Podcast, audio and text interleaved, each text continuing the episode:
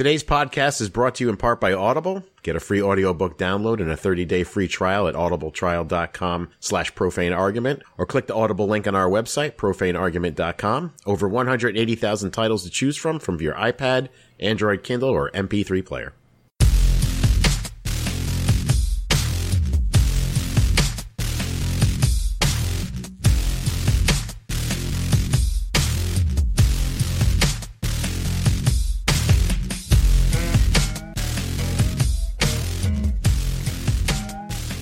Welcome, everyone, to the Profane Argument Podcast for Tuesday, May 16th, 2017. My name is Ray, and along with me are. I'm Karen. I'm Jared. And we are going without Ian today, but uh, that is because he is working at his polling station, this being a uh, the primary voting day. I so fucked up my voting today. Oh, no. Oh, really? I had gotten a notice about two weeks ago from somebody saying, "Hey, make sure you remember to vote on the 16th." And I was like, "Oh shit, thanks." And she said, "Oh, here's a list of all the candidates and their party lines and everything like that." I was like, "Awesome." So I looked at it. I said, "Okay, May 16th. Gotta remember May 16th." So I drove to the poll today, getting ready to vote, and I was voting straight Democrat. I didn't give a shit what any of these people's platform was. Uh, I just figured if you were willing to align yourself with Republicans, then you were probably aligning yourself with Donald Trump, and that was a safe bet for me. And uh, also, I had to vote for my aunt Debbie for district magistrate, so I didn't want to fuck that up. She's a Republican though. so I get in there and I go to the machine, and they have all the the people listed, but they don't have their parties listed. And I didn't remember anything off that sheet. If I had brought it, it would have been a different story. So I had a real dilemma as I was sitting there. I'm like, oh shit, should I just not even vote now? Because uh, you know, I don't know who's who's who. But then I said, you know what? If I just pot shot it, I might hit a couple Democrats. So that's what I did. Um, they, they, they, were all Democrats? What's this that? a, they were all Democrats. This is a primary. well, no, because I was also voting for school board and, and Oh, stuff like that. Around, yeah. So, oh, so good. Anything else I voted for was all Democrats. Yes. Okay, then I'm happy with that. I mean, judges usually declare Republican or Democrat, but yeah, anything school board, all that stuff, yeah, no. Hmm. It's a bit of a crapshoot. Well, that's what it was for me. You spent some time actually trying to find people, didn't you, Karen? I did. I searched Daughters of the American Revolution, did a thing on some of the judges. I looked at uh, um, the local cable access channel, did some background stuff on uh, the school board. Not a lot and not a gr- great deal of information. I mean, I know one of the guys that's on the school board, and he seems like a you know nice dude, so I went with that. but yeah, I, I did some research, but there, there's it's fairly thin information unless you're willing to sit through a two-hour CNET video. And I tried. I really did. honest. It, it was a bit much though. so I scrubbed through it a little bit and listened to some of it, and you know, I think I made good choices. Yeah, I had an easy time. I uh, I'm registered independent, so I really don't get to vote on anything. Ta-da! ah. It would surprise me thought- you don't even listen- get to vote on like the school board though. I I might have been able to actually. I should have probably gone in and checked, but I didn't. I was convinced that I was registered Republican for a long time to vote for my friend Debbie for district magistrate. She made me registered Republican so I could vote for her. um, and it's somewhere along the line. I must have changed because I was able to vote for Bernie in the primaries. And, and as soon as I walked in today, I thought I was going to get lynched because I, you know, gave him my name and the woman goes, Democrat. and I was like, oh shit. Ours were a little more subtle. They went D, like, D. Oh, D. Right. I don't remember them doing that when I voted for president. no, not for the primary. I mean, they don't do it in the general election, but in the in the primary, they need to figure out which ballot to give you. So Oh. Sure, sure. So uh, the first thing I wanted to bring up was something from uh, one of the people who regularly listens to the show. Uh, a friend of ours uh, named Kurt. His wife is registered as a Republican, and she got in the mail a Trump agenda survey.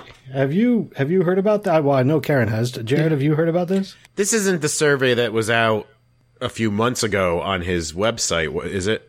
This was it all about? It, it was like these very leading questions, like, "Do you think the media is unfair to Christians and stuff like that?" Yeah, yeah, pretty much. Okay. So, So, yeah, this- then I'm it- kind of aware.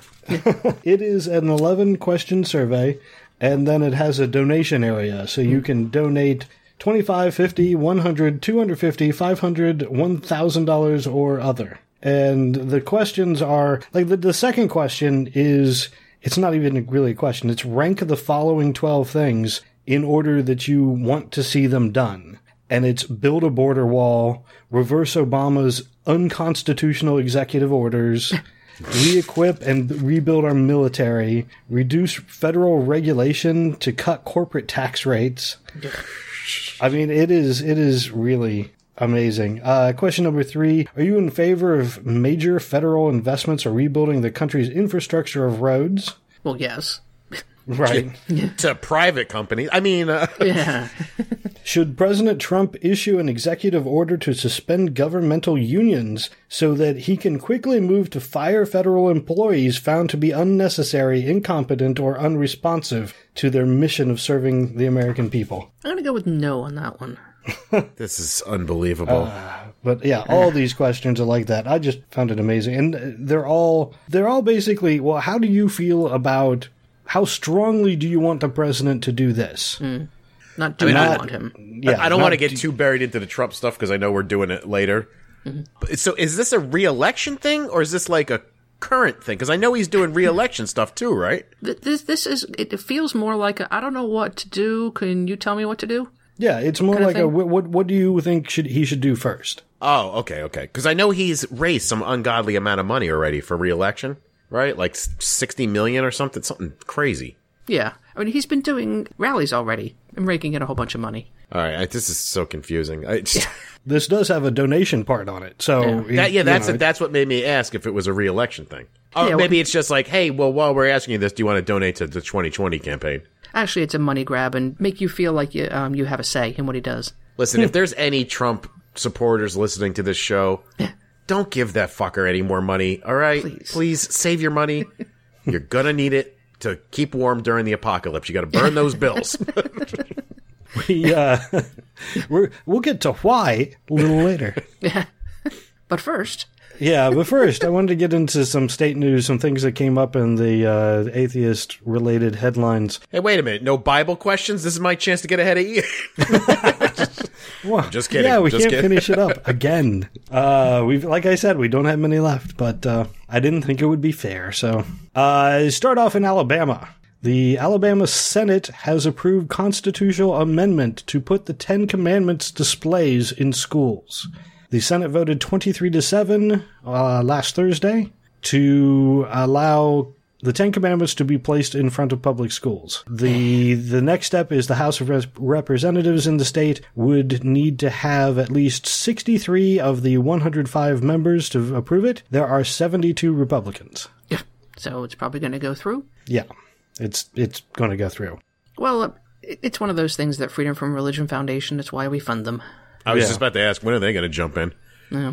Uh, probably the moment it goes up. I don't think they could actually do much until something goes up. I mean, they probably could, but they'll have a lot higher standing if they wait until then. Yeah. I'm sure they've got all their briefs ready. So Yeah, I guess there's not a lot of Muslims in Alabama, or Jews for that matter. Well, do, are Jews do? Does the Ten Commandments fall in with Jews too? Yeah, It yeah, does? okay. yeah.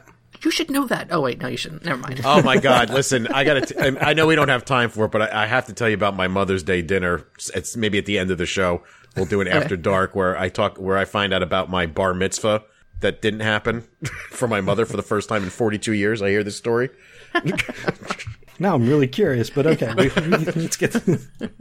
Uh, let's go to the next thing that I have is um, I don't even remember what state this is in. That's Oregon. Uh, Oregon, yeah. Uh, secular celebrants. Hey, this is a good thing. Are on the verge of being able to uh, do marriages in the state of Oregon. House Bill 2113. They're getting very close to getting it passed, and be another state where you can be a secular celebrant and be able to perform marriage ceremonies. All right, so that's the not a judge, not a religion, but a layperson who has special training. Yeah, yeah, exactly. Now, again, we I don't know how much we discussed this on the on the show, but we we actually didn't have that much of a problem, but we also got married in Vegas. So we were married by a priest, but we said, "Hey, could you leave all that priestly stuff aside?" And he went, "All right." yeah. Wait a minute. If so, if I were to get married next year, I can't just say, "Hey, man, I want my friend Brian to do it for. The, I want him to do the ceremony." No, so not to you- have it legally recognized. No. You're fucking kidding me. Now, supposedly, uh, Pennsylvania allows for humanists to become, um, so they can perform marriages, but there's I think there's one in Harrisburg. If you look it up, Google it. There's one dude in Harrisburg that'll do it. So okay, so okay, but if I actually say I went down to the Justice of Peace and got it done down there, yeah, Yeah. then A if I judge. then right, so but then when I have my own ceremony, I can have anybody I want to do it. Oh, well, sure. At that point, Okay, it- okay. No, well, no. At that, that at that point, that person is not marrying you. That person is performing a, a celebratory thing. It's not Right. legal. The judge is the person that actually marries you. That's insane. Well, I guess like that kind of makes our- sense, but Our friends who got married, they got married in the Grand Canyon. So we we all flew out in a helicopter to the Grand Canyon. We landed in the Grand Canyon. The, he did the whole ceremonies, and it was the pilot, uh, the photographer, them, and us, two couples. Right. Because that's all you can fit in a helicopter. And they did the whole thing, and then on the way back, he's like, "Okay, now let me explain to you something. Uh, you're not married yet." he's he's like my license doesn't allow me to marry anyone in Arizona. I only have a Nevada state license. So we have to wait till we cross over the river for me to actually marry you Right. and for it to be legal. So we cross over the river. He turns around and goes, "Do you? Do you? Yeah? Okay, you're married now." on a Actually- side note, you two live exciting lives. What the you're, what the hell? You're getting married in Vegas, you're going down to the Grand Canyon. Is this what We it's like to have a double income, no kids? We actually uh, we actually got married what 2 days before they did. It was the same trip to Vegas. Ah, They got married the day before we did. oh, is that what it was? I couldn't Yeah. remember. It was Yeah. close. Well, it was it was funny though because the priest the, the priest actually started too soon, and the pilot said, "No, no, wait a second, we're not over the river yet. Hold on, hold on. Okay, now." He's like, "All right, now you're married," as if somebody would know. Whatever. Right. But we were witnesses, so now we know it's legal. True. He did wait until we got over the river. It was fine. Somehow that's way too similar to the whole uh, whatever it's called, the string over Manhattan that the Yeah. Jews have to observe. It's it's this weird technicality. I don't know. Well, that's because marriage is one of those weird. It's both a religious ceremony and a legal ceremony. Right. Things. And if we could just get the religion part of it out out of it, it would be much simpler. But then, I, who wants to get married in front of a judge in a courtroom? That sucks. I'm surprised you two. You had somewhat of a ceremony though, right? I saw pictures of you of uh, Ian wearing a kilt yeah. Yeah, and stuff. this is true. So, uh, explain that, you dirty heathens. Uh, so when we brought up the idea of, of that we were going to get married, uh, our friend Craig said, "Well, you're going to go to Vegas, right? Because that's what we want to do. We we had fun with our other the, when Ian got married in Vegas. We're like, yeah, we want to do that. So immediately I'm like, all right, sure, that works fine. And then was it him or someone else? Someone was like, well, you you're going to wear your kilt, right? Yeah. So Like, we right. ended up we ended up doing like I wanted to do a Gaelic style wedding. So we called a couple places and yeah, one of the little chapels said, "Yeah, sure, whatever." And we said, "Well, okay, but we're atheist." And they went, "All right, I'll tone it down." nice. All right. So we got married at the Wee Kirk of the Heather, and they wore their kilts, and we went to an Irish place for an Irish bar for our reception. It was pretty awesome. Pretty nice. If I were to get married, I think I'd like to do it that way, minus the kilt. and minus the marriage. Oh, cue the rim shot. All right, moving on. Missouri. Rick Brattin. I don't know how old this guy is. He looks like he's 12. But apparently, he is a state representative from Harrisonville in Missouri. He made the uh, mistake on the floor of the House in Missouri. He said, When you look at the tenets of religion, of the Bible, Quran, other religions, there is a distinction between homosexuality and just being a human being. Wow. He went on to explain how being a homosexual isn't like being a human being. And uh, yeah, he's catching some quite a bit of shit about that. As he should. Rightfully so. He looks very young. So This came up in the, the headlines of the Atheist News just because, man, he is making a lot of friends doing this. yeah, latent homosexuality in three, two, one. Yeah. He was looking to get a thing where you needed a father's consent before you can get an abortion, Oh except in cases of legitimate rape. Oh man, I really hate this dude. He suggested college football players who refuse to play for political reasons should lose their scholarships. Where the fuck was this guy raised? 1646? how do you? I'm a little confused. How does a college football player refuse to play for political reasons? What, What's going on there? I don't know what that's about. I mean, you should be able to protest. I don't know. Uh, that that's a different. I think that's a different argument. But the legitimate rape thing that just throws you off in any case. Well, you know, women's bodies have ways of shutting that down. You know, Yeah. pure science. I- Just keep going. I wanted to mention this case because when it came up, I'm like, I don't even understand that why this is a thing. But apparently, in New Jersey, Chris Christie has rejected a measure to ban child marriage. Just so we're clear, there was a measure coming up in New Jersey to ban child marriages in New Jersey. Now- and Chris Christie rejected it because he said that it would conflict with religious customs Well, for so uh, what ages? So he's under the uh, age of 18. Okay. So he vetoed the measure, sending it back to the state legislature, saying it should have an exception so a judge can approve marriages for 16 and 17 year olds. Are there any religions that require them to get married that early?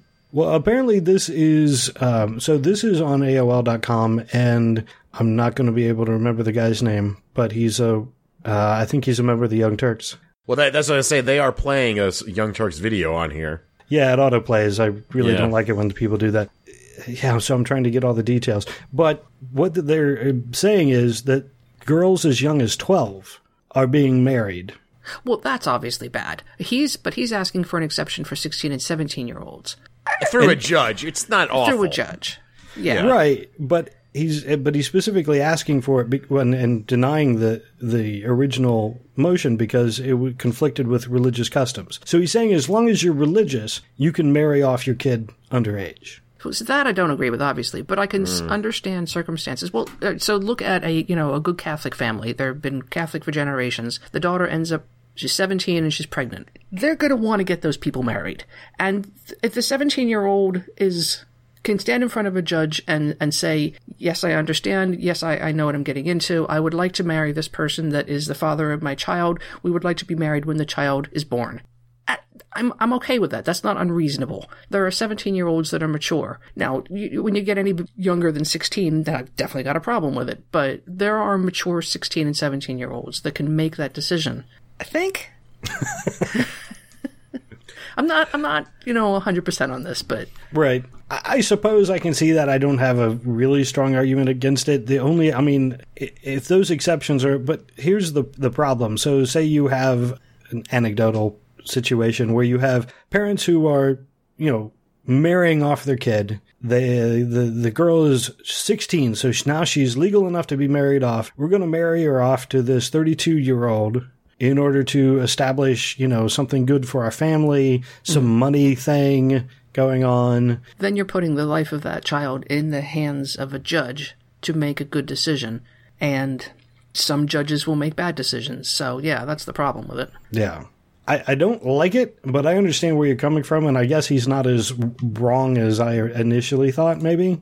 I think his his reasoning is wrong. I think the reason that he stated that it's a, a ban would Yeah. conflict with religious customs is not a valid justification. But I think there are other arguments that you could make. Right. So, So, Jared, do you know that this guy's name? I can't find it. The guy who's in the video? young Turk guy. Well, I didn't want to watch. Is there a way I can mute this? Hold on. Okay. Because I see Anna, and she is with Cenk Uygur. There you go. Yeah, I know it's a, it's a hard name to pronounce. So they have some information in this video I actually watched earlier today. This was a little surprising to me. Between the years 2000 2010, 248,000 girls under the age of 18 were married in the In United States. Oh, in the the United United States. States. Girls or children? Girls under the age of 18. Okay. The That's ages range from 12 to 17. Wow. See, yeah, that's wrong. Yeah, see, that's mm-hmm. way more than the people in your situation that you describe. Sure. I mean, I can see definitely that if you if you're going to put an arbitrary line in, 18 is the place to put it, and anything else below that is is fuzzy. And if you don't want things like this to happen, then yes, just make it 18 and be done with it. Because other, otherwise, if you leave open for this exception and that exception, it's just a foot in the door and uh, the whole problem religious exception. And I mean, so if a culture that traditionally has r arranged marriages, um, they move to this country and they marry their child off, it's traditional for them to do that. It's traditional for their culture. Because they moved to this country, we, we do we decide that we're not going to allow them to do that. And Well- I'm okay with the answer being yes. See, I'm a, that's a little fuzzy because then it's like because culture and religion start to get blurred. They do. You know, if it's a culture thing, sorry, sucker, you're living in our country now. Yeah. You know, you're following our rules, you're paying our taxes, you got to follow our rules. But we have this tricky religious freedom thing. so Right. now, if you're saying it's part of your religion, I guess you can marry your 12 year old off. I don't know. I don't like it. No. I like that he at least states, you know, 16 and 17. If he was like, eh, maybe throwing a couple 12 year olds while I'm there, I don't know. But ugh, just No, don't I- do I- it in the first place.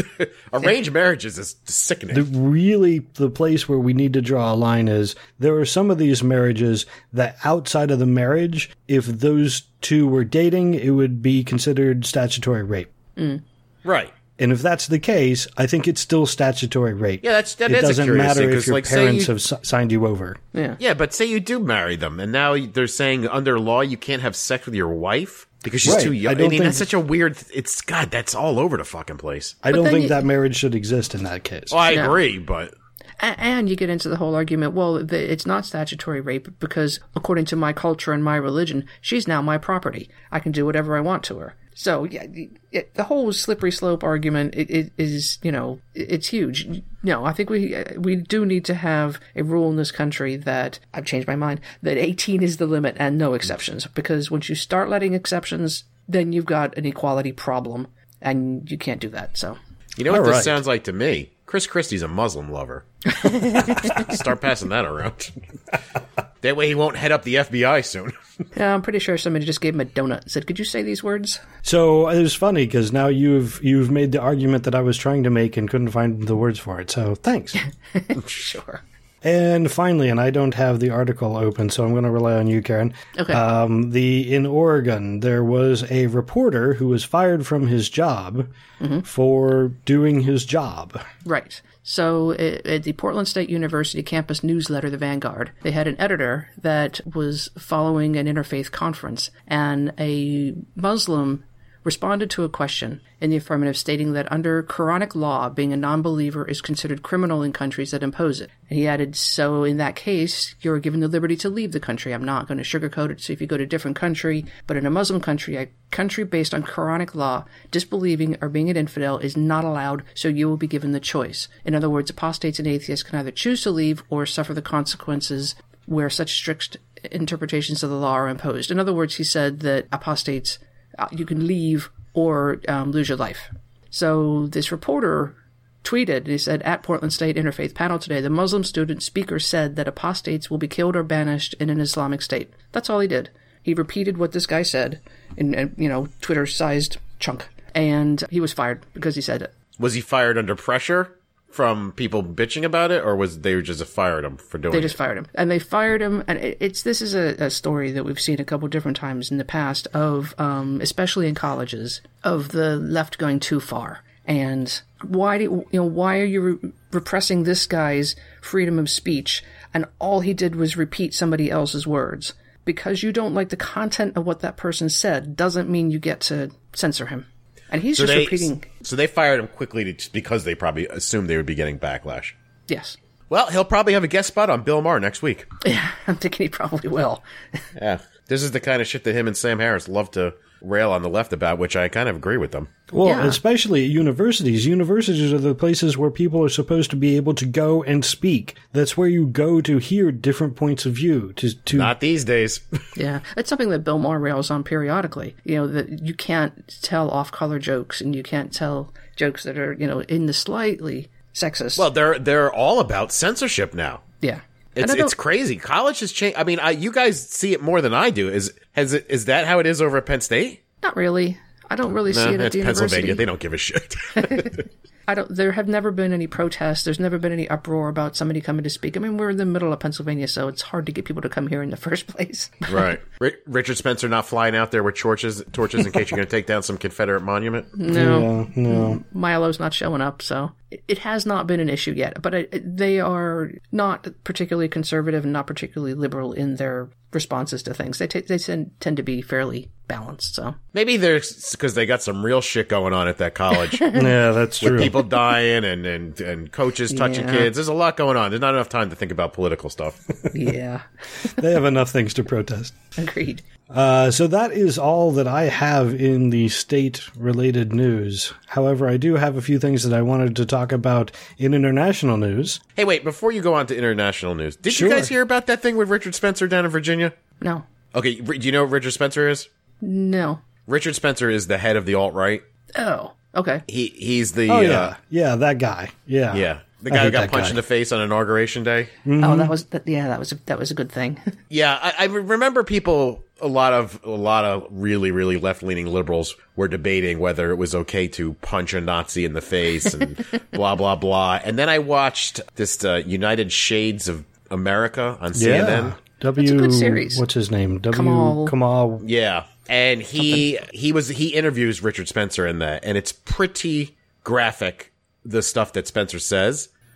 And just a little bit that I I didn't even get through the whole episode yet, but I watched the beginning where he was at one of his uh, rallies in Washington D.C. I say punch every Nazi you see in the face because. These people re- just repeatedly punch them over and over again. They deserve it. But as of recently, a- about three or four days ago, some town in, in Virginia was going to take down a uh, some Confederate statue or something like that, saying like, you know, it's enough time. We need to get rid of this shit. Some judge came in and put an injunction on it for six months to let them think about it. Then Richard Spencer showed up with the alt right assholes and were protesting it, obviously. And the chant that they were doing was really weird. Uh, they said, "You will not erase us. Russia is our friend." Oh. Whoa. and we are here to stay or something like that. That was during the day.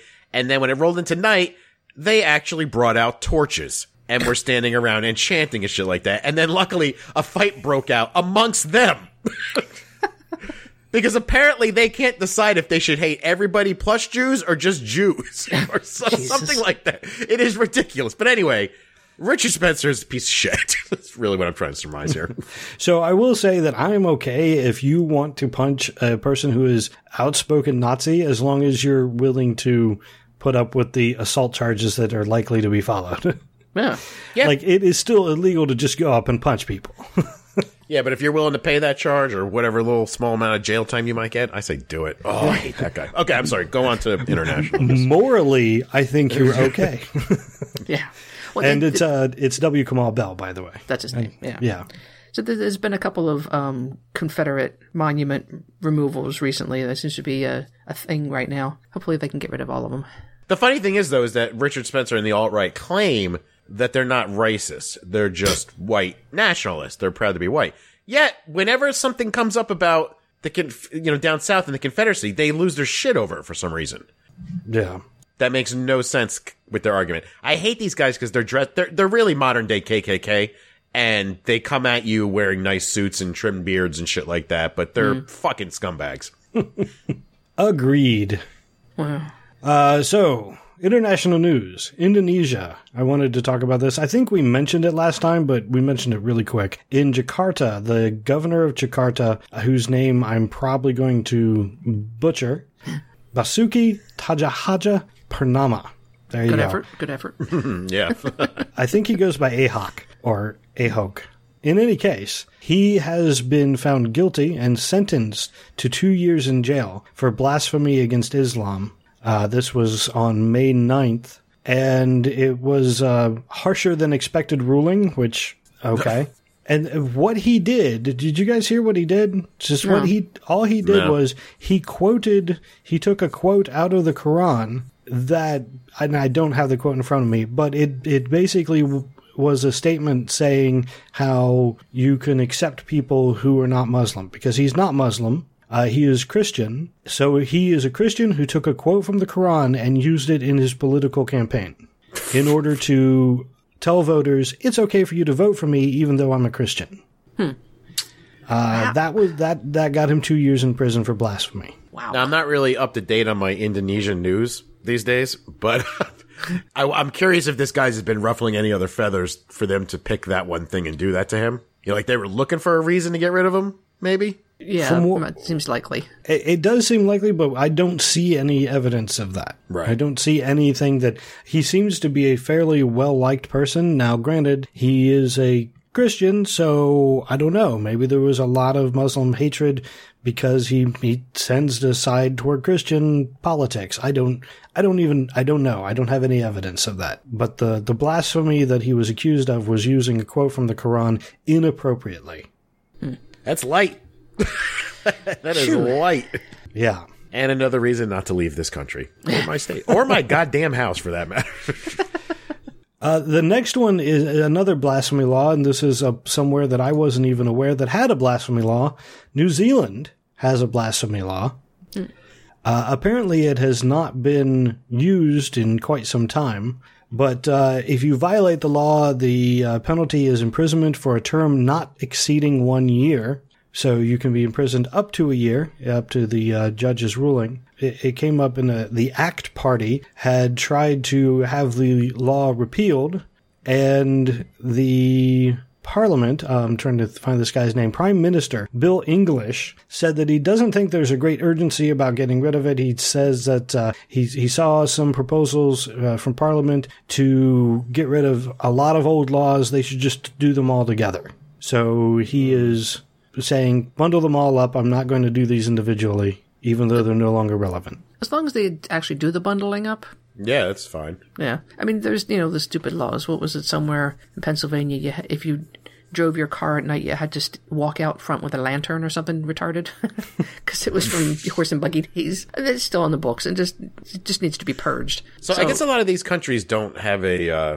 an official separation of church and state type thing to even Yeah. have a blasphemy law. Even- It's a I mean, I understand we're, we supposedly have it, but these people, these countries just come out right like, nope, it's all fucking mixed together. I mean, especially like the prior story, especially. I find that amusing because uh, I have a quote from David Seymour, who is uh, the leader of ACT, a opposition party in New Zealand. He says New Zealanders cherish the fact that we have a strong separation between church and state.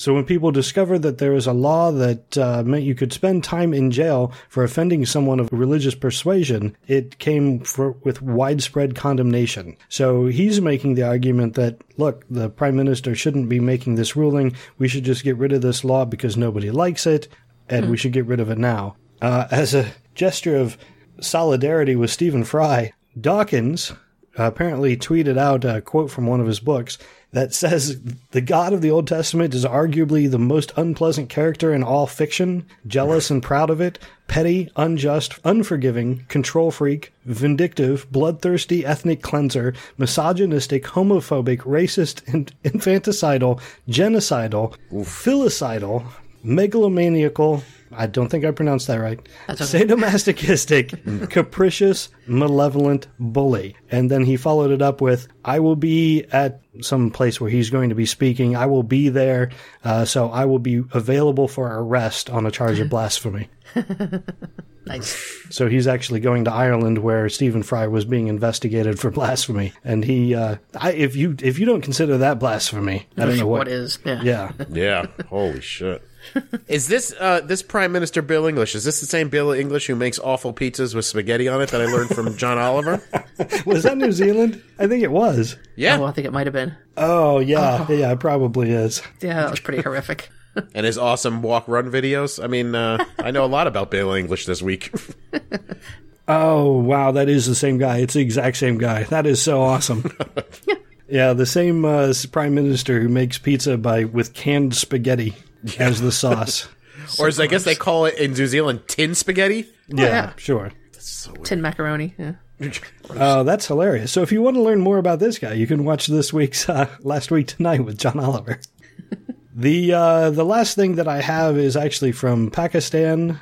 The government of Pakistan has been sending out text messages to their citizens saying uploading and sharing of blasphemous content on the internet is punishable under the law.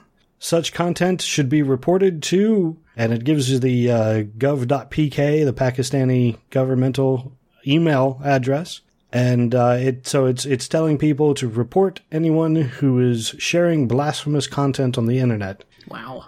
Yeesh, that always works out well. Yeah, Yeah. this has spiked the conservative movements in Pakistan to basically create mobs more than they were previously.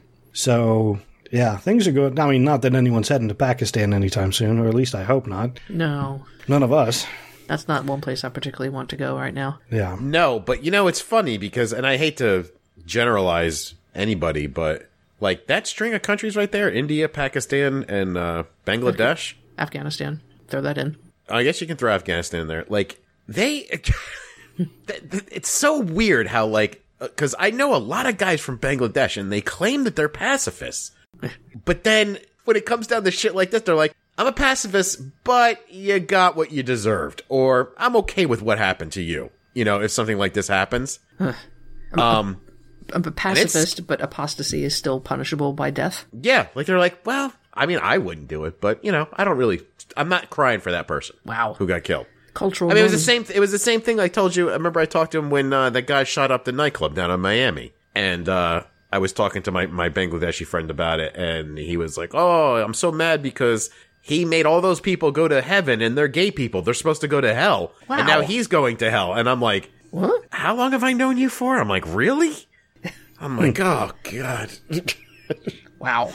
Yeah, but then he's like, that, but then in the same token, he tells me if you punch me in the face, I would never do anything. I'd never hit you back. Hmm. So I'm just, this is a crazy world. Crazy world we live in. The one, uh, the one example that they had cited in this article of people rising up. Apparently, there was a Hindu man who was charged with blasphemy. A mob stormed the police station where he was being held, and a uh, five people were wounded, and a ten-year-old boy was killed in their attempt to get at the Hindu man uh, in order to lynch him. Wow. So yeah, the, uh, the mob mentality. I mean, you can chalk it up a little bit to that because once you get it, a big group of people riled up, they don't really pay attention to who gets hurt on the sideline. But um, wow, I mean, to have the the government itself spark this sort of thing is it's crazy. Downright irresponsible. It's hard to believe we're recording this in the year 2017. The future. and shit like this is going on. Yeah. Wow. Off the international news and on to uh, something that uh, I think is kind of good. The Pew Research Center, Pew reports, and Gallup reports keep coming out showing that younger people are increasingly going to uh, filing as unaffiliated, recognizing themselves as a none in uh, in religion. And uh, the latest Pew research was from 2014. They separated out people who were born in certain years, and it was uh, from 1928 to 45, 46 to 64, 65 through 80, 81 through 89, and then 90 through 96. So the really, the, the, you were getting into the younger people, the, the older millennials, the younger millennials. If you look at those people, the silent generation, way back to 1928, most of those people are recognize themselves as being Christian. 30% Prot- evangelical Protestant, uh, 22 mainline Protestant, and we had 11% unaffiliated. If you go up into the 90s, those people are, are now 36% unaffiliated. Yeah, it goes from unaffiliated 11%, 17%, 23%, 34%, 36%. So we were talking about millennials- this. Yeah, we, we we talked about this last week about Yeah. the pushback and why the the the creasters are, are getting worried, and that's why. Yeah. Yeah, so most of the number, a lot of the numbers remain the same. The historically black Protestants, the hmm. Catholics have dropped like 33%, but evangelical Protestants have dropped 11%, but the unaffiliated are much more populous in younger millennials, which I just want to bring that up because, hey, it gives you a little bit of hope. Yeah, I was about to say, millennials did something good. This is crazy. I do like, I'm very happy though, the gigantic spike between the baby boomers and Generation X of 6%. yeah. well, I, I noticed that uh, mainline Protestants backslid one percent. Oh, sure. Right. Catholic hasn't changed much. Mm. Well, I, I wonder also if part of this is the willingness for people to actually say it out loud that they're unaffiliated. That could be part of it. Yeah, I would assume because when you go back that far, if you go back to like the silent generation, uh, you're talking about people who lived through like the McCarthy era. Yeah. You you couldn't say you weren't a Christian. No, the stakes were a little different back then. So Also, in modern times though, millennials, as obsessed as they are with labels and shit like that, and proper nouns and pronouns and shit like that, they don't like to be boxed in yeah. to certain things at all, you know? So, Well, that's like yeah, gender fluidity, fluidity, and all the things Yeah. like that. It's it's not don't label anything. Yeah, pronouns thing is a little dumb, but I'm with you guys on this one. You're, you're doing all right. Keep this up. You're gonna have to leave, leave me when I'm old.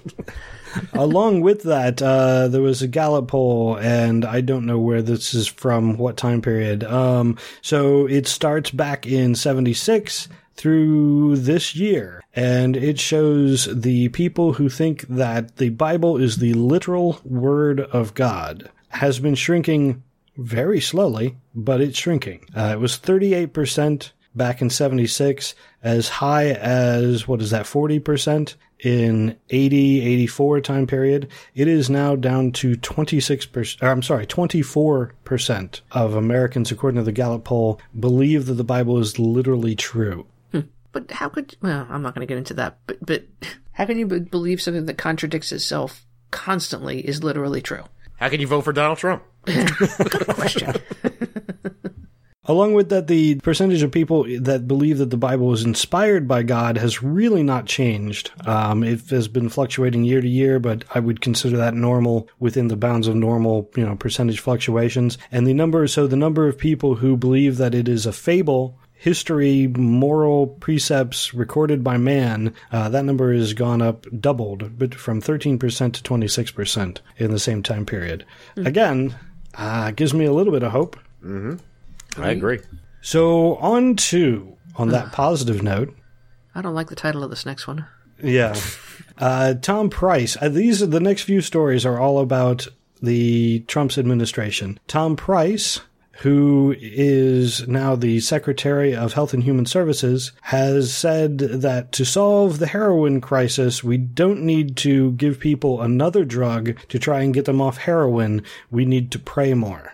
Oh God, I gotta say though, this article.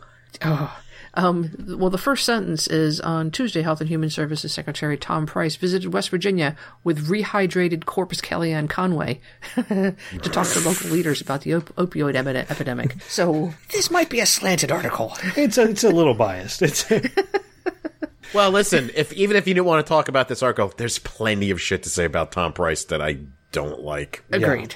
Yeah. Again, this And is, a, is- this is another one of the the Trump's administration who's been put in place in order to make smaller the what he's been put in charge of. I mean, I mean, Yeah. there's no question about that. Oh, yeah, he's got all kinds of shady shit in his background about uh, investing in medical companies and then urging. Uh, he was like he was like an army guy, wasn't he? Oh, I don't remember Tom Price. I might have my sto- my my shitty Trump surrogate stories confused. Uh, but either way, trying to hear Tom Price go out and uh, push that American Health Care Act and how great it's going to be with that smug, smiling, rich fucking face of his. oh, I hate him. Okay. Back to this story. Praying away the heroin epi- Yeah. epidemic. The, I mean, the only part of this that I'm not sure of is I don't know how. I, I, I don't know how uh, successful methadone and Suboxone assisted programs work because just like uh, so many other things like that, I don't know if it has been corrupted to maintain people on those drugs so that they can charge Medicaid, things like that. Having dealt with that Okay, before, I can tell you that you're right. They're they're horrible. Okay. yeah, it is just another way to get you hooked on another drug. It's like the thing we were listening to the other day about people that get hooked on uh, what what is it when they flush your kidneys? Oh, Kidney, dialysis. dialysis. Dialysis. It was Yeah. a, a Vice article. They they actually didn't discourage people from getting kidney transplants, but they certainly didn't encourage them because it cut into their bottom line. So you know, medical malpractice in clinics. mm, I mean, at least in the experience I had, like you would think if they were giving you, for instance, what I dealt, I well, actually, no, I dealt with both of them. Uh, that they would give the person the prescription and then say, okay, okay, now break it up, you know, and as you go along, and eventually you can get off of this. But what my girlfriend kept getting prescribed was the same dosage of shit every time, and then it came to the point where she was selling off the the pieces of that to people, and it it just turned into another drug. The only difference was you couldn't get high on it. it just maintained. yeah. Right. And it's, I mean, listen, I, I've never done uh, heroin. I, I know it's fucking awful and bonds itself to you and all kinds of shit, but I had to get myself off of, uh, you guys ever hear of Effexor? It's a, it's a depression medicine. I've heard, but I don't know of any of the side effects or anything like that. Oh, well, I once ran into a drug rep one time at a party and I mentioned to her that I was on Effexor and she goes, Oh my God, we call that side Effexor. Uh, because it has so many side effects. I was getting these things called, uh, brain freezes. When I tried because I kept trying to not take it. Like I would go like three, four days, and you'd get these things where you like it felt like someone was shocking your tongue, and your brain just like would flip out. Huh. So uh, I had to go to a doctor, and he gave me he gave me another prescription for it, but he gave me detailed instructions on how to break Taper. them up at, at each time and where to do it. And eventually, I got off of it. You know, again, I'm sure heroin is a lot harder than getting off of Effexor. But you, But- you get a tiny taste of what it could be like. Yeah. Yeah, And how do you think prayer would have worked? I think I'd still be having the brain freezes. now, I again, this clearly is a is a slanted article, but do you think he just prayed while he was down there, and this is getting twisted out of the way? Where he's like, "Well, let me offer a prayer while I'm here because I know all you yokel locals love this shit." Well, he is an asshole, so I'm not guessing anything. Yeah. I mean, it's obvious that the the Trump administration doesn't give a shit really about the heroin epidemic, other than the fact that maybe they could lock some people up. They don't really want to do anything about it. Well, they can lock people up so the private prisons can make money, which funnel money to them. They can Right. they can keep people addicted to to drugs that you know methadone things like that, and they figure they can get a buck off of that. I'm sure they can, and you know they will try. So Or are they worried now because this is a thing that's affecting white people? good Oh why wait, to- Jared Kushner's on this, right? So this should be straightened up in a month or so. Right. Yeah. right? of course, he won't have a budget to work with because I'm sure that's on uh, Price's agenda is to cut that budget. And, Oh, it is. yeah. It is. Uh, another one of uh, it's not a Trump appointee, but in kind of a way it is. Pence. Pence gave a speech. Where was the speech at? But he gave the speech and said that uh, the the most persecuted religion was Christianity. Uh, sorry about that. I clicked on the article and Mike Pence started talking. oh, of course. Silly autoplay. It is the World Summit in Defense of Persecuted Christians in D.C. Oh my Yep. God! And he declared that Christians are the most persecuted group on the planet because ISIS. Oh, come on. Come on. If you get a chance to listen to it, feel free. I'm not going to talk about it too much. It's ridiculous. He, I mean, I'm sure he believes it. I don't have a doubt that he thinks that what he's saying is true. Yeah, sure. sure, he believes it. He's out of his mind. I got to tell you, if Trump does get impeached, and it's starting to look that way, you mm. people cannot rest on your laurels because there is more fighting to come if this guy is president. It'll be a different fight. It's going to be different stuff. Good chance he won't blow us up, but there's still going to be some fighting to be done. Oh yeah, absolutely. I'm curious how, well, we'll get into it later, but just how well they have insulated Pence from all the stupid stuff so that he doesn't get involved and wrapped up in all the stuff that's going on. He seems fairly insulated. Yeah, he's the only one who doesn't pop up as doing shady shit. But he was a governor of a country, or of a country, I mean a state. And really, like he had nothing to do with the uh with the campaign till Trump tapped him, right? He No. wasn't a surrogate. He wasn't out there stumping for him. No, this was the evangelical Christians said, "You want Mr. Pence," and Trump went, Oh yeah, I mean it was such an for me?" obvious move. Yeah. This is his Sarah Palin. To Yeah. you know, he's like, I got to get these people. Yep. Along with the idea of uh, Trump's appointees tearing apart the government, Scott Pruitt, who is now in charge of the EPA, has dismissed five members of the major scientific review board and plans on replacing them with. Uh, w- these people were academic scientists. He's going to be replacing them with reps from industries whose pollution is is the cause of a lot of the EPA's problems they're going to be pulling uh, uh, people from these companies, corporations who have been fighting the EPA, and putting them in the EPA. That way, we can get a real feel for how the EPA affects the corporations. Good lord. I'm not surprised, but it's disgusting. Yeah, it's just it's what we knew was going to happen when Pruitt got in there. Right. I blame Barack Obama for all of this. Hmm? I Oh, You're going to have to explain really that do. one. Do. I really do. How's that? for not blowing the whistle. Oh no no no no! This is Barack Obama's uh, fault because he made fun of Trump that one night at the White House correspondent dinner, Pissed him off. and Trump hates Barack Obama so much. I heard this; it was a joke the other day where the, he like he literally is in there trying to just fuck everything up that he did that Obama did. Obama did that. We're getting rid of that. To the point where he's like, Obama had apples in the White House. Get those fucking things out of here. I want peaches now in the White House. You know, it's like such petty shit. It's like anything that Barack Obama did that was good. Trump wants to dismantle. Mm. Saying if Barack had just kept his goddamn mouth shut that night, I think we'd have a different president right now. I, he could not have anticipated this, No, I know, I know. but yeah, I think he is Trump is a petty, petty, vindictive, small man. So yeah, Yeah. I think you're right. I mean, I'm I'm honestly kidding. I'm not really blaming No. Barack Obama for this, but No, but it's this kind of shit. Like I don't understand. Like just every this can this can this guy do one good thing? No, One don't so. fucking good thing? no. Like, and I understand Pruitt's like a little minion. So, I mean, in an extension, I blame Trump for this, even though, you know, he- I mean, he just is like, whatever, Scott, do whatever the fuck you want to the EPA while you're there. I do not care about it. Just make it easier for corporations to do shit. That's all I really want. Oh, and if Obama did something, reverse it. Yeah. Yeah, exactly. On to Trump. No. Yes, Wait, go ahead. did you see? Uh, d- there was a story that I just remembered that you didn't have in here. Did you see what's her name, Callista um, Gingrich? What her new position is going to be in the Trump administration? No, No. She's going to be um, the what is it? The, the envoy, the ambassadress, ambassador to the Vatican.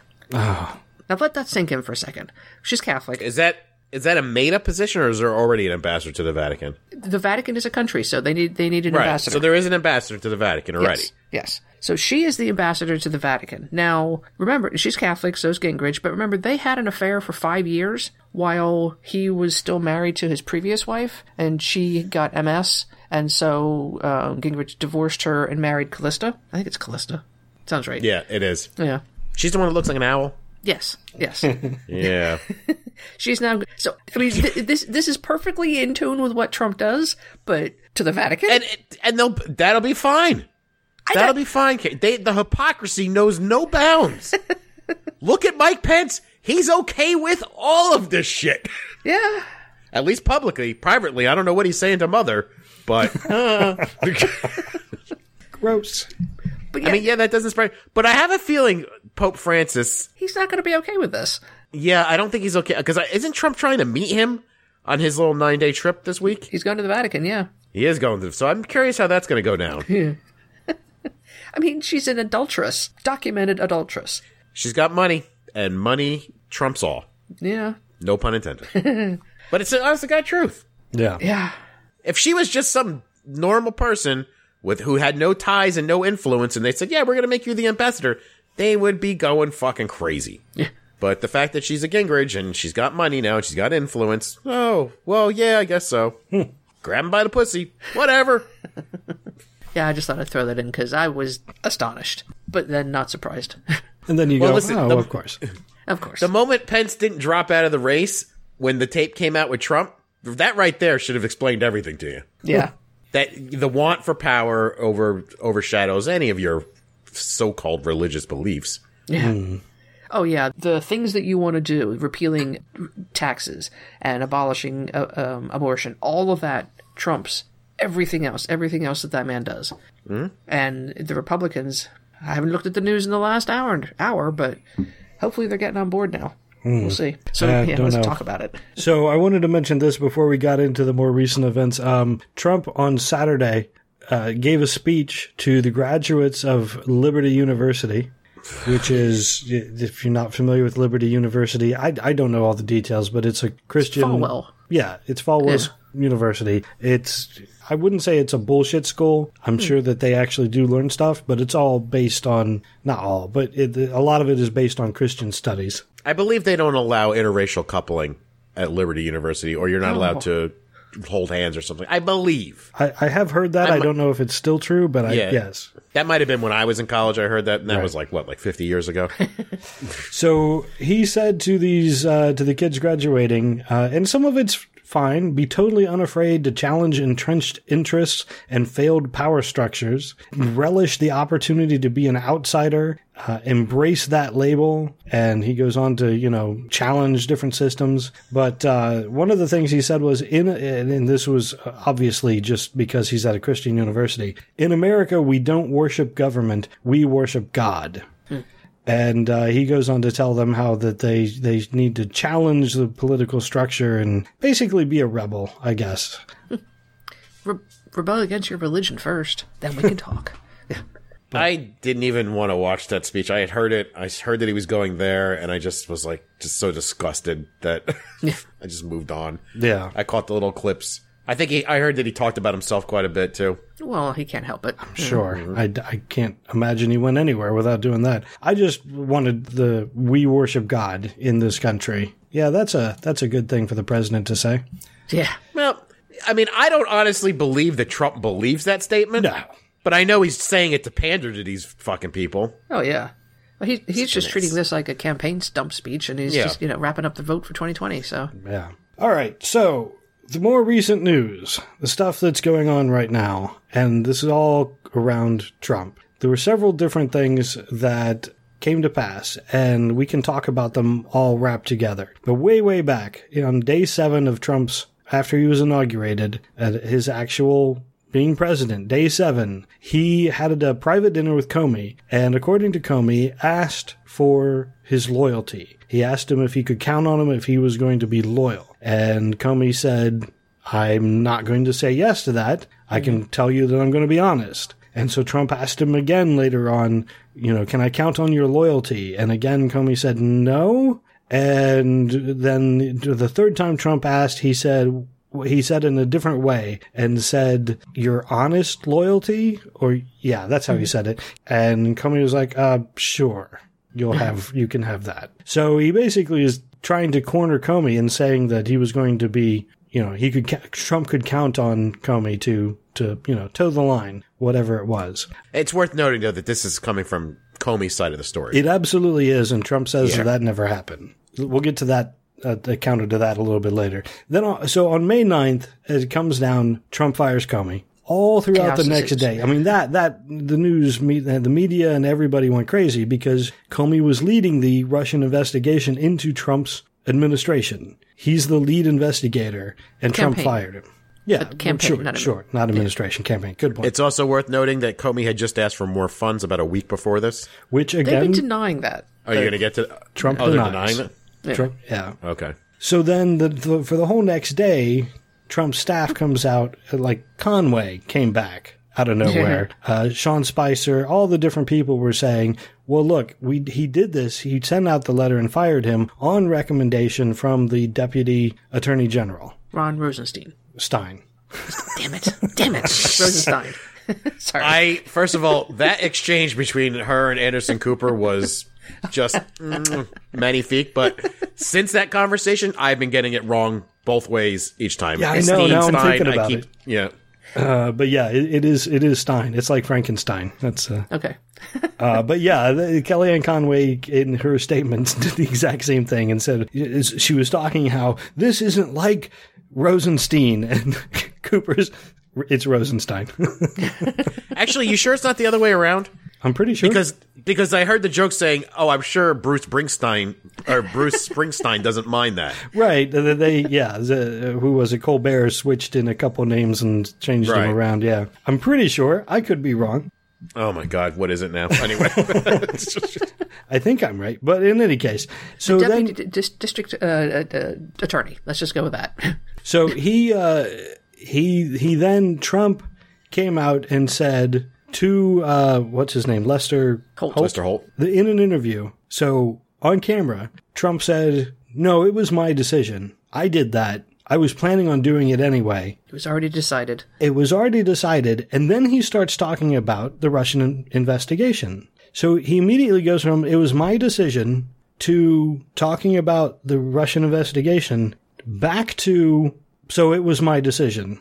Doesn't say that I fired him because he was investigating my campaign and how the Russians might be involved, but transitioned with no transition from saying it was my decision to the Russian thing back to it was my decision without missing a beat. Yeah. So Part of it's- the Well, he does.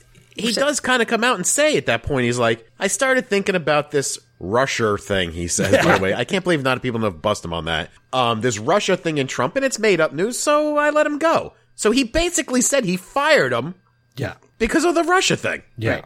If that isn't obstruction of justice, just in case that wasn't enough obstruction of justice, Trump then met with the Russians. Uh, the oh, I don't have it in front of me, but uh, the the two Kislyak and yeah. uh, what what are their this, their names? Their first name It's Sergey Kislyak Sergey. and Sergey something other. Yeah, the two Sergeys. Yeah. Um, had a meeting with them in the Oval Office, which some people are saying that's unprecedented. Why did you invite Russians, you know, Russian diplomats into the Oval Office? That's not unheard of. But then, The uh, day after the firing. right. Uh, but then some other people are saying, no, he's not the first person to do that. But then there's no confirmation. They had an Obama guy on who, and they, he was asked, well, did, did, did President Obama, when he was president, did he take Russians in the Oval Office? And the guy's like, well, I don't think so, but I wasn't there. So, but in any case, I don't care what room they were in. I, I really They, don't. are I mean, they were definitely in the White House before. Whether they're in that room or not doesn't really matter.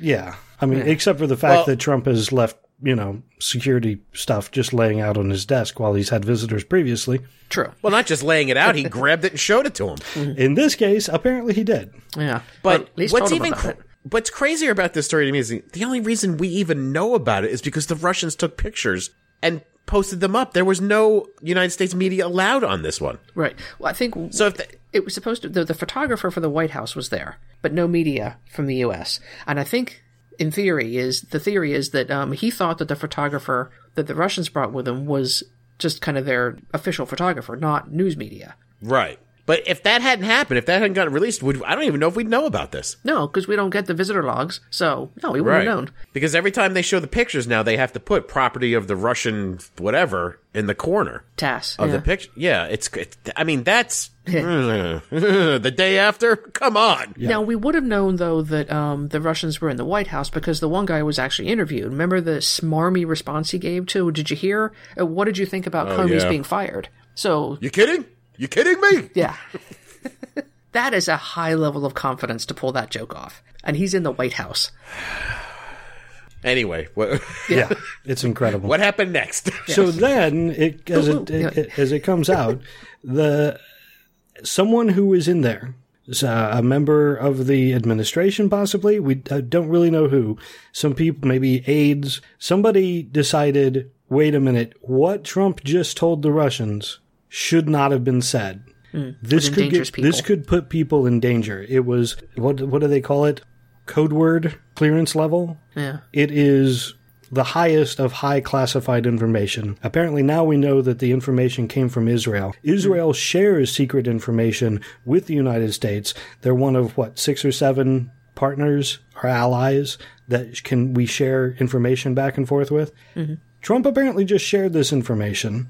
The Russians, being who they are, the Russian intelligence can fairly easily. The news media figured it out within 24 hours. The Russians definitely could go, oh, okay, it's good that we know this. Went back and can easily figure out where the information came from. It was about ISIS. It was about plans ISIS might have.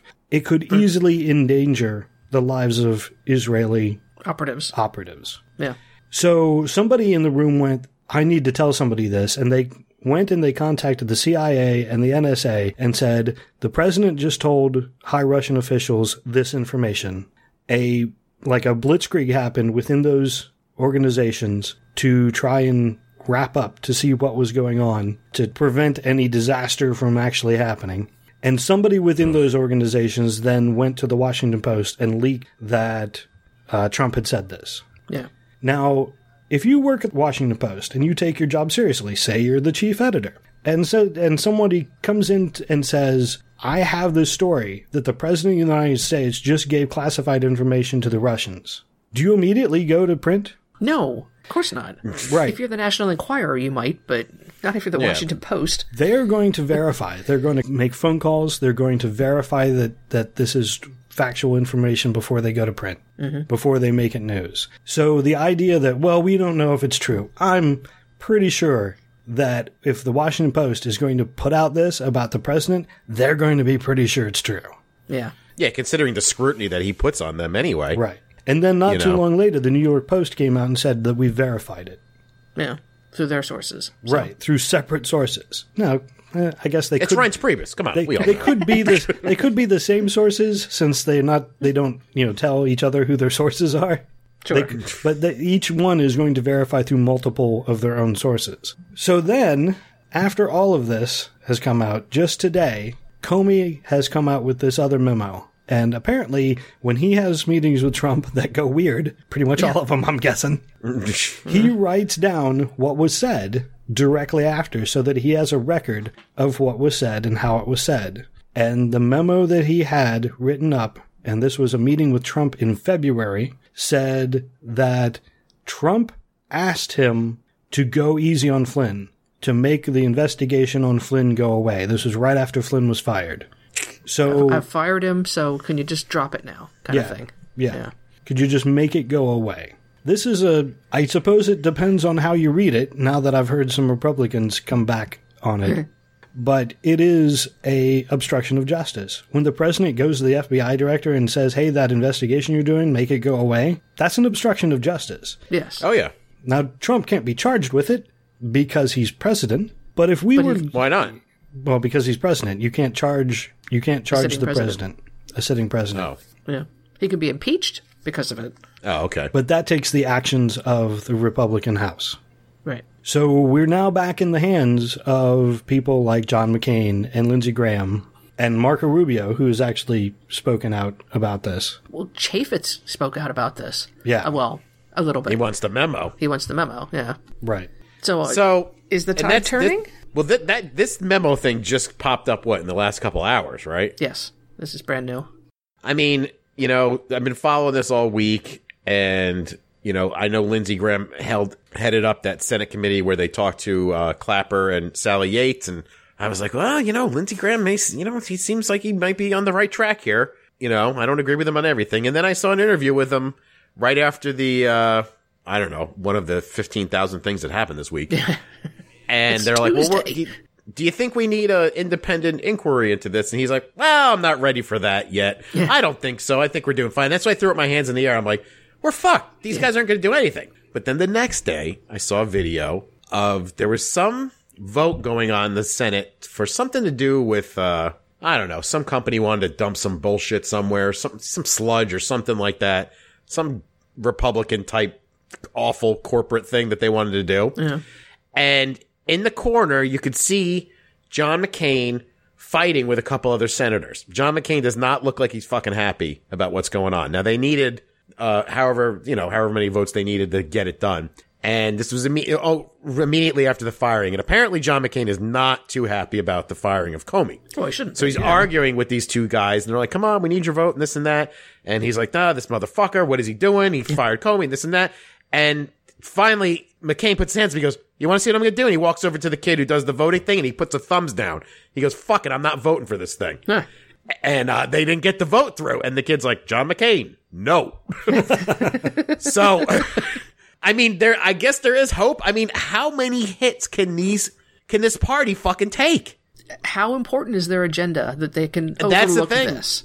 that's all I hear is like, look, they want to get in as much as they can before he goes. But They I mean, can't. this this is going to stick to them for a long time. And there's no there's no air to breathe anymore. All of it all it is is is Trump. All it is is disaster and chaos out of the White House. There's no room for them to do anything. Just give up and move on. And I know. Try again. Yeah, You're salvage. still going to have Pence. You still control all this shit. That's exactly Why- what I was going to say. Yeah. Yeah. If you impeach Trump, Pence is now in, in the presidency. Why can't you still do your what you want to do? Why Because does this stop you? because it's going to take them minimum six months to impeach him. Minimum. And it's all they're going to do for the next six months. So that, Well, not only that, it looks bad. yeah. With their, they're going to impeach their own guy. But it looks so much worse if they don't impeach their own guy. Oh, I agree. I agree. And if you ever thought, I mean, if you've ever argued with any sort of Republican who said, oh, I can't vote for Hillary, look what she's done with her email server, and they continue to support Trump after this, that email server is nothing. I mean, there's- okay, let's consider a worst case scenario that there was classified information on her email server and that she forwarded it to someone. That's nothing in comparison with just handing over the information to your Russian diplomats. Rivals. Yeah. I get the best intel. Look at my intel. And that's what it was. It was bragging. Yeah. I know something you don't know. Holy crap. But Ray, they will overlook it. That's the sad part. His numbers have not. He is still solid with his base. Oh, the diehard fans, It's so I wandered over to um, the the subreddit, the Donald, and all they're talking about is this Alex guy who I don't know. He's some poor kid that was shot on the street, and it's all turning into a Clinton conspiracy. All they do anymore is well, what was it? Jeffrey Lord was on CNN the other night. All he does is say, "Well, why do we? We shouldn't know about this. It's a leak. We need to investigate the leak. Why we know this." They they never talk about the actual problem. They talk about the leak. And it's this Well, that's auto because those CNN anchors never go. You telling me the leak's more important than what Yeah. we found out? yeah For real, Jeffrey Lord is a piece of shit too. But yeah he is a piece of shit. I but mean, when I talk to, when I talk to people who support Trump, uh, and these again, these are people hard, you know, blue collar guys who don't follow the news nearly as much as I do because I fucking live, breathe, and eat this shit every goddamn minute of the day. It's killing me. But uh, you know, I said, well, what do you how, what do you stand on this this firing of Comey? He's like, I'd fire the guy too if he were investigating me. I'm like, but what about the investigation?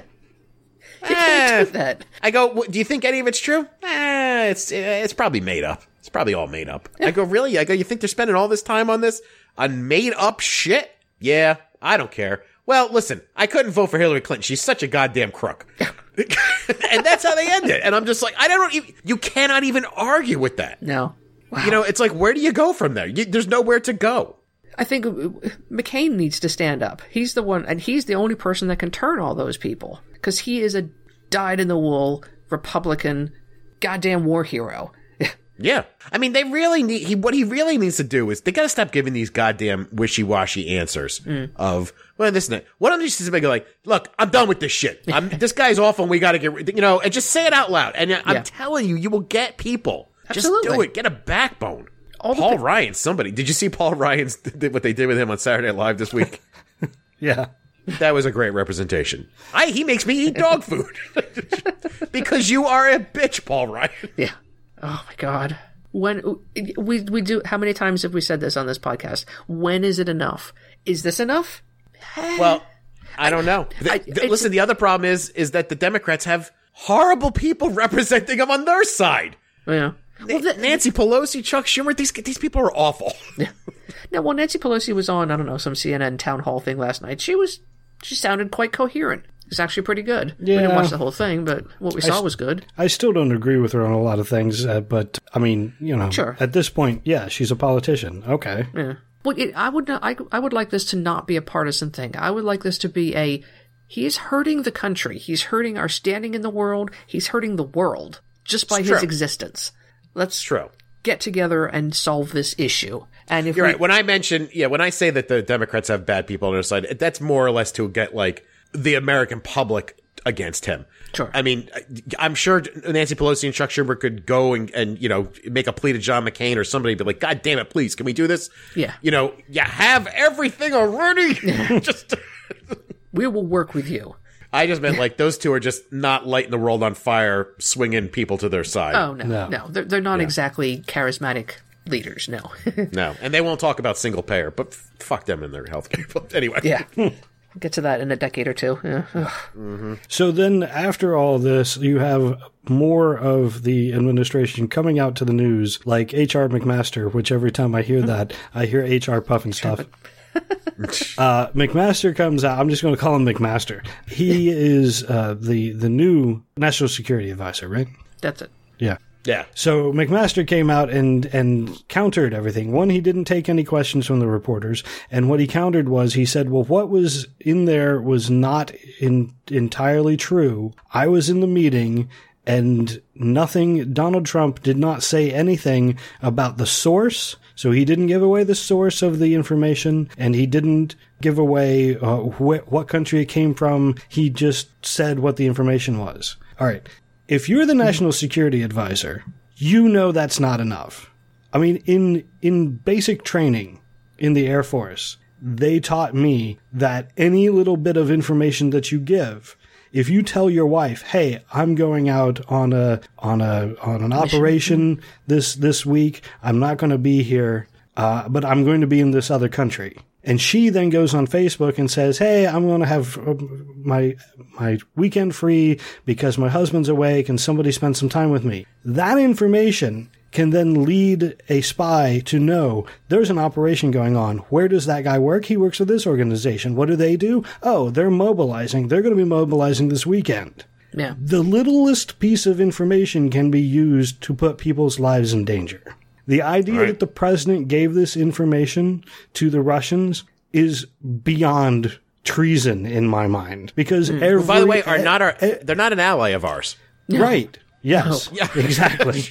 Every person in the military is trained not to do what he did, and he did like the worst that of the example of it. Right. Well, I mean, Master, I, I, I thought it was, he said Trump doesn't even know where it came from. So they're not telling Trump where the source of the material is. They're telling him it's super, super secret. Don't tell anybody. And he turns around and tells it to the Russians. But yeah, you're right. All they needed was a little thread to pull and they, they unravel the whole sweater. They they know it, where it came from, and now it's in the news media, of course. So Right. yeah, if Well, it came from Israel or yeah, Israel. yeah. If the news media can figure out where it came from, I'm thinking the Russians can figure it out. Yeah. I mean, this, and this brings up the bigger question, which I heard is that they're saying that, like, intelligence people are now like, should we even give the president shit? Yeah. You know, cause, like, like maybe we should just hold it, cause he's gonna be fucking leaving it out on the desk. Check out what I found out. This is awesome. I get the best information. Oh my god. Now, what I love too about what's going on with all this is that they, the Senate committee investigating this wanted Comey to come in and, and, and Private. testify. Mm. And Comey said, I'll do that, but only in a public forum. Mm-hmm. Which leads me, I mean, if you're going to say that, you got some shit that you want the American public to hear. Yeah. Let me open my journal. Flip, flip, flip. Yeah. Let's talk about these things. That's another thing And I wanted tr- to bring up was if the, a lot of the people on CNN are talking about well, so it's going to be it's going to come down to he said he said. What did Trump say and what does Comey say? Because it was a private conversation um, about Right. about his memo. You're talking about a guy, uh, the president, who has proven that he is a liar. He lied about Obama. He lied about the inauguration. He pays people to lie for him. And then you have this guy, Comey, who writes down every little thing that happens to him, who keeps well, track of. When when there's a possibility that it could be uh, there could be a disagreement. I don't. He Right. he didn't write down everything, but he knew every interaction with Trump. He wrote it down. What happened? What was said. and he is known for high levels of integrity. Now, Yes. whether or not you agree with the, everything, every decision the guy has made is really, it doesn't matter. He's, his opponent in this whole thing is a known professional liar and con man. Right. It is not. Yeah. He, he said. He said. It is. He said and reliable sourced material. He said. Yeah. It's not even. And the the fact that Trump is threatening him with uh, recordings, ha, bring Yeah, him on. Comey does not seem like the type of guy you want to fuck with. No, You know, you don't get you don't get to the head of the FBI by accident. Yeah. I mean, listen, and there is a ton on this. There's, there's so many different layers to this too. There are liberals out there who think that the Russia thing is just smoke and that there's, because a lot of liberals equate it to saying that Russia fucked the election up for Hillary, when obviously, in my opinion, the Russia thing was like 5, 10% of that. But still, still having a foreign country get into our fucking election is still bad in my opinion. It needs to be investigated. And I see fights over that. I see fights over people saying, well, you liberals wanted Comey fired when you did the thing with for Hillary. And, you know, and there's some truth to that too. Yeah. I didn't know there was a Trump investigation going on then. but, but ultimately, what I can't figure out is this. Is Trump really that fucking stupid? Mm-hmm. He's not Like- used to people challenging him. I, I, I understand that, but I mean, listen, I have never, I am never going to rise to the heights that Donald Trump has risen to, money wise, status wise, and all that shit. Now, granted, he had a leg up, but I'm just never going to get there. I mean, Jesus Christ, he's the president. Yeah. But I am smart enough to know that if I was getting investigated, that if I would just willy nilly fire the guy who's investigating me, saying, "Well, it's all bullshit. It's not real. That's why I fired him," mm-hmm. that that doesn't put a gigantic spotlight on me to say that I'm fucking guilty. Like, how come I? d- Does he not know that? Well, uh, so two things on this. One, I think he's lived such a privileged life and people have taken care of things for him for so long that yes, he has never learned that you can't just get away with doing this. And and secondly, I think John Oliver said it best when he said, "Is Donald Trump really this stupid?" Question number 2, does Donald Trump think the American people are really this stupid? And question number 3, are the American people really this stupid to buy it? I think Unfortunately, there's a decent sized chunk that are. yeah. Yeah. Well, I don't even know if they are. They just don't care. Sure, it doesn't impact their day to day life, so they don't care. or or to them they they because I mean listen he really fired up the people that voted for him I mean we'd never mm-hmm. seen anything like this before fights breaking out friends un- being not friends with other people because of this and stuff like that for them to admit now four months in? Yeah. or five months in? That they might have made a mistake? I mean I guess they're not ready. I mean I was told too hey Jared you better support your president. And I was like are you out of your fucking mind? But they'll they'll equate anything. I mean, like just imagine because remember, I'm from Earth One. You all live on Earth Two. Somehow I slipped in here, but on Earth One, if Hillary Clinton said, eh, "I'm going to put Chelsea in charge of Oh everything," and give her a position here, it's unpaid. Don't worry about it. But she has an office in the White House and like that. That these people wouldn't be losing their shit over this. Oh my God. And when I brought this up, they got some convoluted fucking answer about how it's good that Ivanka and Jared are in there, and I'm just like, yeah, you can't just you can't win. no. But let me ask you two this: mm-hmm. it's looking really bad for Donnie Tiny Hands. Oh, it is. really bad. Do and I've I said this last week on the show that despite all this stuff, I keep thinking "Ah, it's just not. He's going to be here for four years. This is not just going to pan out. Do you think something happens comes out of this? I think it has to. Yeah. It has to. All right. I think so. It won't be qu- it won't be fast. It will be ugly as hell. Either that or he tomorrow morning will resign. Oh God, that would be great. Wouldn't it? That would just be, I mean, like, it would be so nice. I took an hour break the other day from news, just listened to music in my car and did some work, and it was great. It was great. it was absolutely great. So, cause I know the fight will continue with Pence, but I will enjoy that one day. I will take a 24 hour break if he resigns tomorrow. yeah. I I hope that he is considering it. Just because there's too much aggravation, I can't deal with it anymore. I want to go back to Melania, go back to New York and stay with Barron and do what I was doing. This isn't fun anymore. I quit. I don't, don't know. I hope so. He's I don't think his ego will let him do it, but No. that's a hope. Well, yeah, the ego, uh, but the ego and the fact that he hates the fucking job are really going to clash. Yeah. Hmm. You know, but again, he, if he finds some way to spin it, because if we know the other thing too, Donald loves lying to himself. Hmm. He'll just make some bullshit thing up, and you know, oh man, So- if he does that, and my prediction came true again, I'm hmm. gonna start a new business as a soothsayer. So is this the first big thing, and this is the biggest one so far, but is this the first big thing that's happened like on a Tuesday, early in the week, I mean, not just before the weekend when people tend to forget things, and the news media is not paying as much attention because they're they have weekends too. No. No, I mean, well, the firing of Comey was on a Tuesday. Was it? Yeah. yeah, Well, he didn't think that was going to be that big of a deal, though, because he figured that everybody was all pissed off at him. Eh, all the Democrats are pissed off at him because of the whole Hillary stuff. Right. he must have the biggest cavalcade of morons around him. Yeah. Well, he's For sur- not one part, he surrounds himself with yes men. That's what he does because if they feed I his guess ego. so. Not one person was in there going, eh, "Do you have any idea how bad this is going to look if you do this?" And no, the Repub- the Democrats are not going to be happy. Well, I think I think a big part of that though is because his circle is so small now. I mean, nobody knew he was going to do it. Spicer didn't know he was going to do it. His circle is so small because he doesn't trust anybody that there's nobody to tell him no anymore. He told like three That's people. I, I think it was him, Sessions, and the, the the poor deputy sap who was like, "Oh crap! No, I didn't say that. Oh, bunk."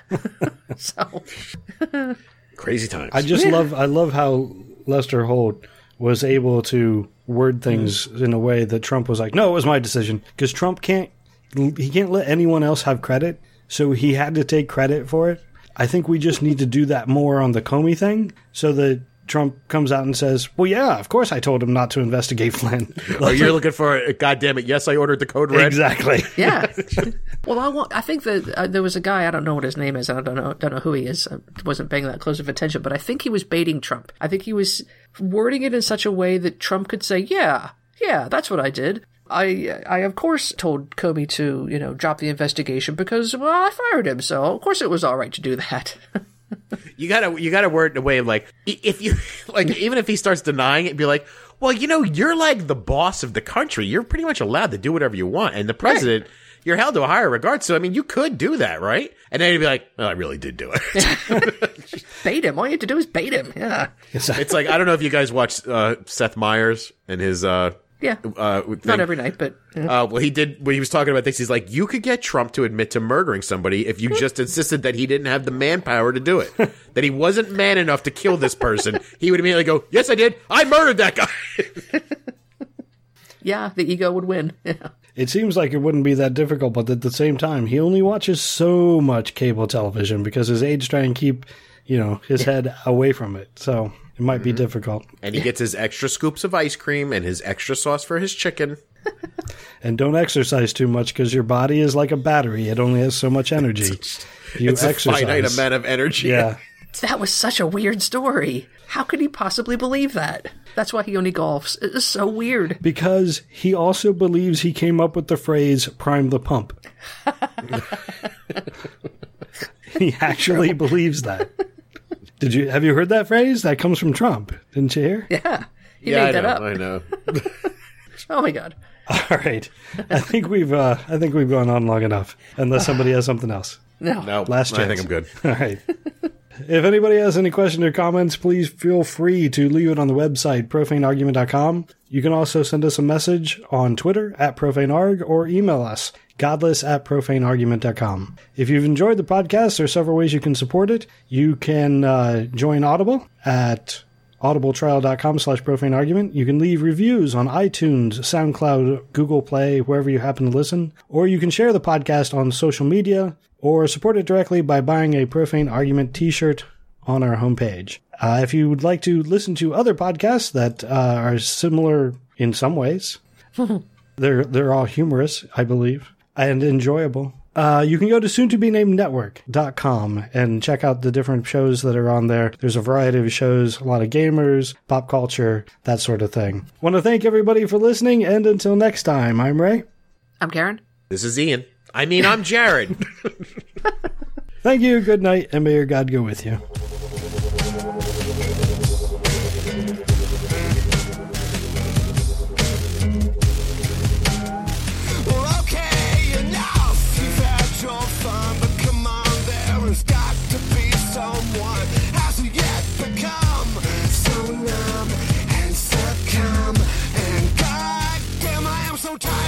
Pretending, of wishing